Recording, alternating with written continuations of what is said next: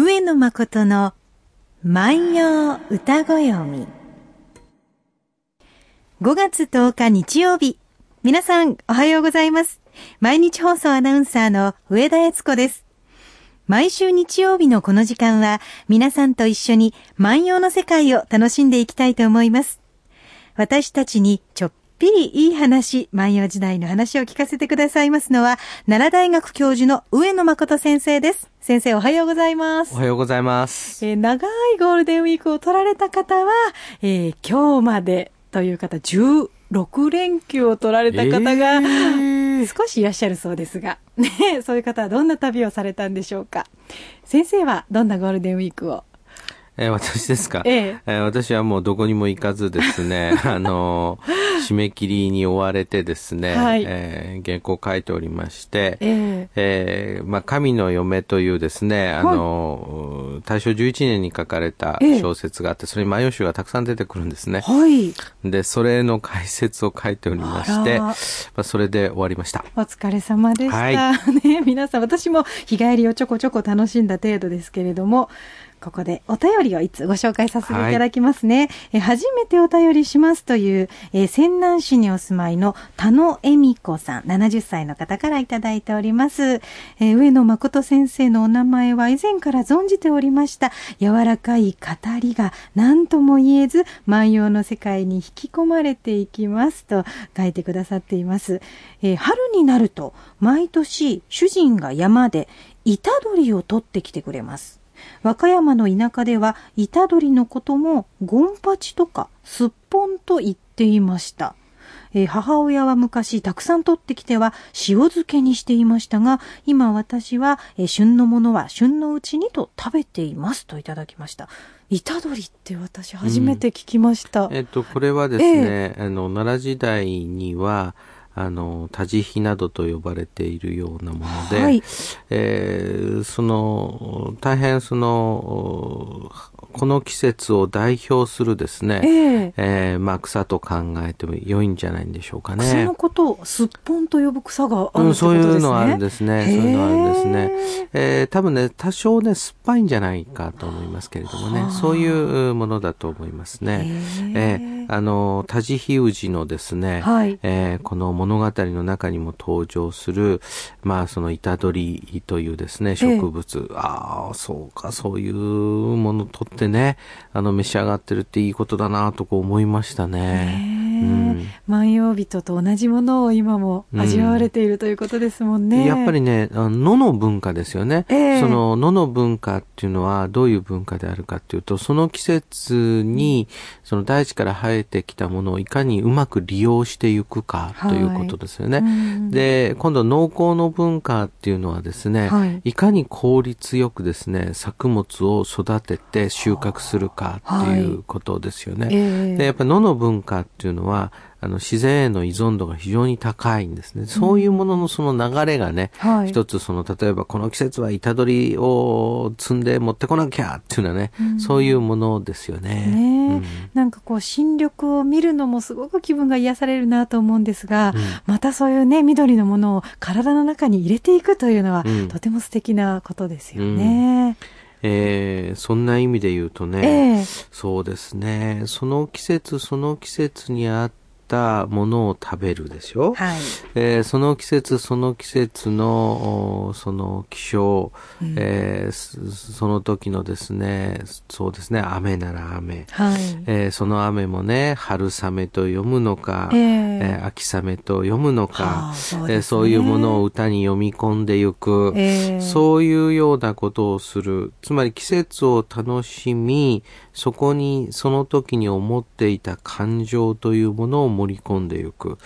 まあこれ、あの、簡単に言うとですね、お料理と同じだと思うんですよね。えーえー、うん、つまりですね、その季節を楽しむと、はい、えー、これ美味しいよ、この季節、はい、っていうふうに、それをですね、やっぱり愛情があって、えー、えー、こういう料理にしたらもっと美味しくなるよっていうふうにこう考える。やっぱり歌とその料理というのは非常にこう似ていましてね、ね。その季節と愛情っていうのは非常に重要なね、えー、ことで、で、それをやっぱり実現するために、うん、あの技術というのがあるんですよね。つまり技術が先ではなくって、えー、どういうふうにやったら美味しく食べられるかなっていう時にこう技術が初めて生まれるのであって、今日の歌なんかもね、はい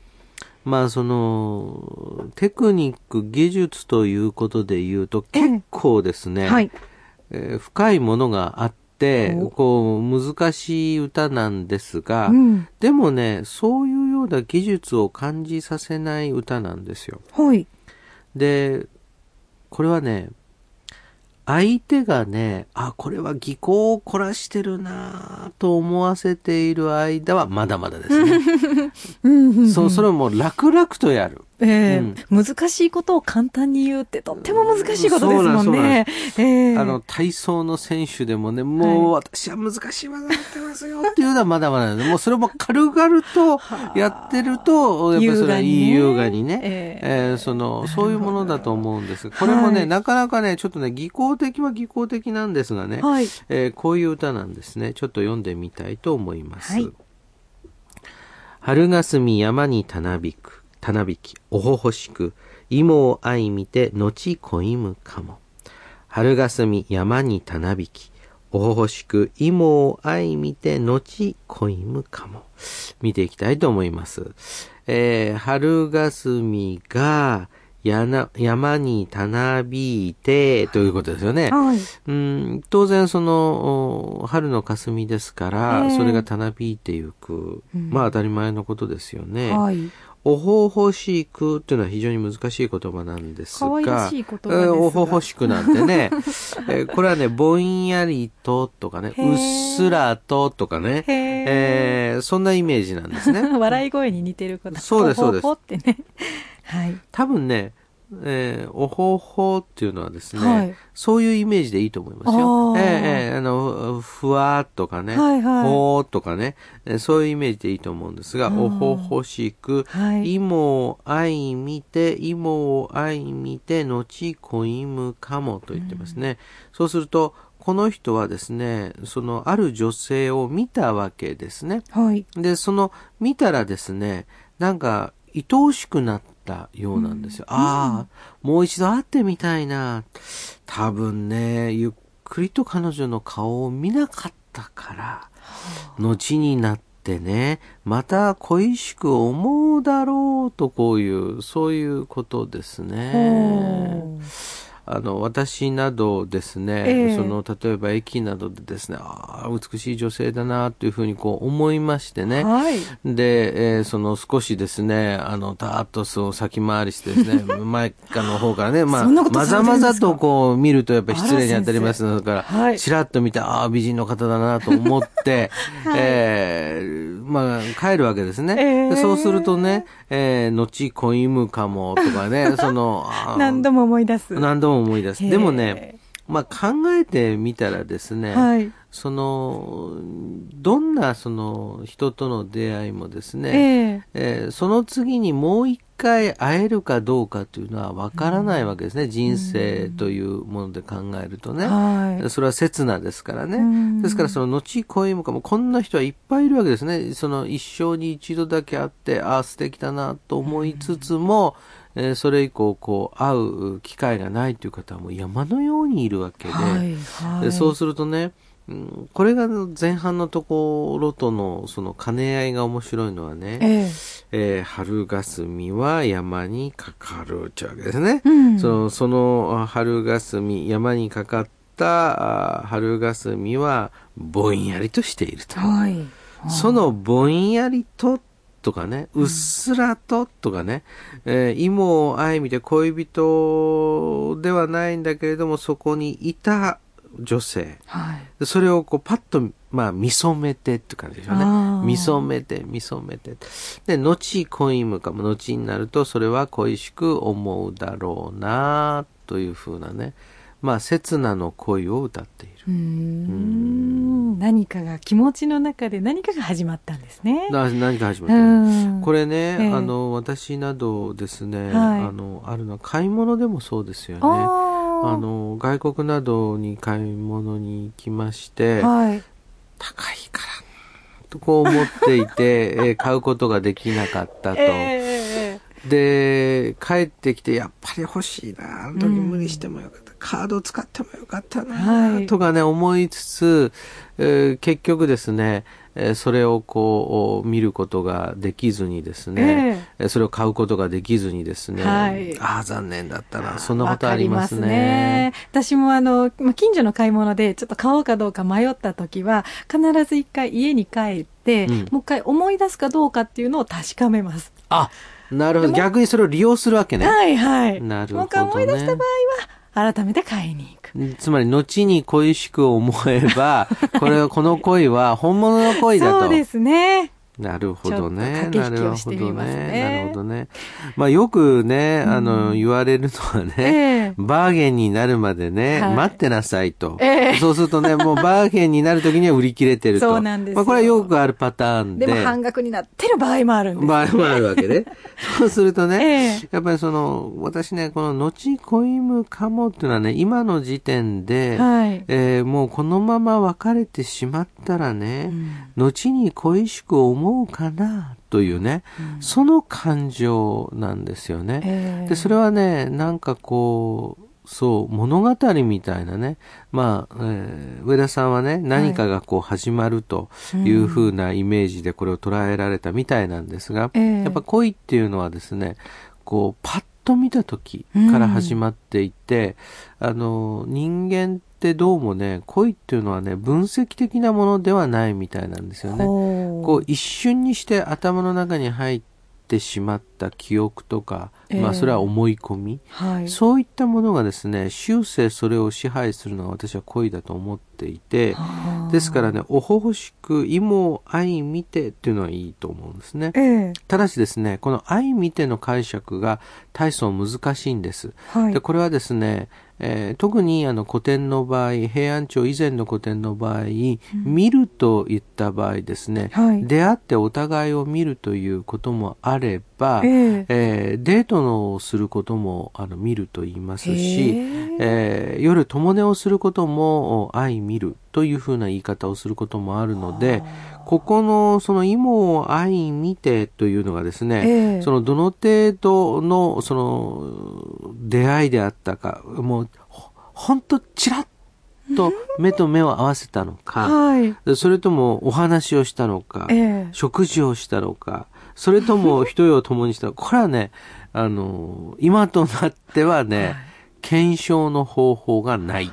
そこのところはわざとこうぼんやりさせているのかもしれませんか？わざとぼんやりさせているでしょうね。あの、そういうことを、をこう言うっていうのは、非常にその、まあ、はしたないというか、難しいことだというか、そういうのは良くないというのが一方であるでしょう。で、一方でですね、こういうようにこう幅の広い表現をすればするほどですね、えー、それはですね、その読み手がですね、うん、そこのところをこうどう解釈してもいいわけですね。はいはい、まあちょっと我々の言葉で言うとですね、読み手の裁量権が広がるとこういうふうにこう言うわけですね。こう取ってもいいし、こう取ってもいいと。自分に重ね合わせやすいですよね。そうです、そうです。したがってですね、これ、まあ、例えばですよ。ええ、まあ、あの、中学校などで教えるときにはですね、はい、ちらっと愛、見てとこう教えるでしょうしね。これ、え、まあ、カルチャーでもう本当に大人ばっかりの、はい、まあ、人生の達人と、おもう最近私、あの、講演会に行くと皆さん方は人生の達人どころか超達人ですね、と いう方々ばっかりがいらっしゃるときはあるわけですね。はい。あの、そうする、いろんな経験をされた方がね、えー、そういった場合にはね、まあ、この、はい、この場合はね、ひょっとするとね、えー、えー、その深い関係があったかもしれませんよと。うん、ただし、おそらく深い関係があったとしても、目と目を合わせるだけというような、その淡い関係であったとしてもですね、この時点においては、えー、もう会うチャンスはないという、そういう判断があっったからこそこういう歌を作ったんだと思いますね。気持ちは始まったけど、うん、会うのはもうおしまい。うん、多分もう、後に恋しく思うやろうな。このままやったらでももう会うチャンスはないやろうな。というね。あのまあ例えばねそのうちの母親などね例えば旅行に連れて行きますとねああもう二度とここに来ることはないやろうねなんていうようなことを言う。それと同じでその時点に立って、えー、もうここでこういうことはないだろうなというですね、えー、なんかそんなイメージですね。以前素敵な言葉をいただいたことがあって、はい、あの外国のことだったんで、英語でいただいたんで、うん、直接その英語はちゃんと覚えてないんですけれど、うん、あある集いで一緒になった外国人の方で、うん、もう、あの、もうその日だけしかお会いすることはなくって、その方も母国に、フランスに帰られる方だったかな？でもその日一日はすごくあの親しくしていただいたんですよね。じゃあ別れ際に、また次の人生で会いましょうねっておっしゃってくださったんですよ。なるほどね。でもまあね、もう遠く行かれるのでこの人生で会うことはないけど、また会いたいっていう気持ちは持ってくださってるんだなというのがすごく嬉しかったですね。あの、いう、その縁があるなしということで言うとね、えー、はい、えーもしね、何らかの形でばったりやったら縁がありましたね、と。で、その縁がない時は、その縁がないまんま、その、それも一つの縁ですね、なんて言いながら、忍んでいく。あの、そういうことってあってね、私最近この、日本も社会が成熟して、はい、ボランティア活動とか NPO の活動、うん、で、そうすると、全く違ったった職業を、えー、についている人たちが、はい、その職業で培った技術をもとに集まってきて、はい、えボランティア活動や地域の奉仕活動をなさると、えー、でもそれが終わったら、うん、また帰ってって合うかどうかわかんない、ということになるとですね、うん、やっぱりその一期一会、だからこの歌もねその言わんとするところはね、はい、その人生一期一会、でもね彼女について言えば、はい、それでもやっぱり恋しく思うかなっていう、なんかね、そういうところと、いっぱい惹かれてますね。そういうところですよね。えー、で、それがね、はい、その春霞と重ね合わされて描いているから、あの、暖かくなって、山にたなびいている霞と、はい、この歌の心の中の風景と外の風景が一一致して歌の世界できてるんですね。綺麗な歌ですね、うん。ですから技巧といえば技巧なんですけどね、えー、もうほとんどそういうのは見えない、そういう歌ですよね。えー、もう一度読んでおきたいと思います。春霞山にたなびき、おほほしく芋を愛見て、後恋むかも。春霞が山にたなびく。その春霞のようにぼんやりとあの子を見て、後で恋しく思うのかな。さあ今日は牧野十1909番の歌をご紹介しました。この歌を聴いて皆さんの心の中に浮かんだお顔はあったのでしょうかね。こっそりと教えていただきたいとお待ちしております。その他にも上野先生に聞いてみたいことなど何でもメッセージをお寄せください。宛先は郵便番号530 8304毎日放送ラジオ上野誠の万葉歌子読みの係までです。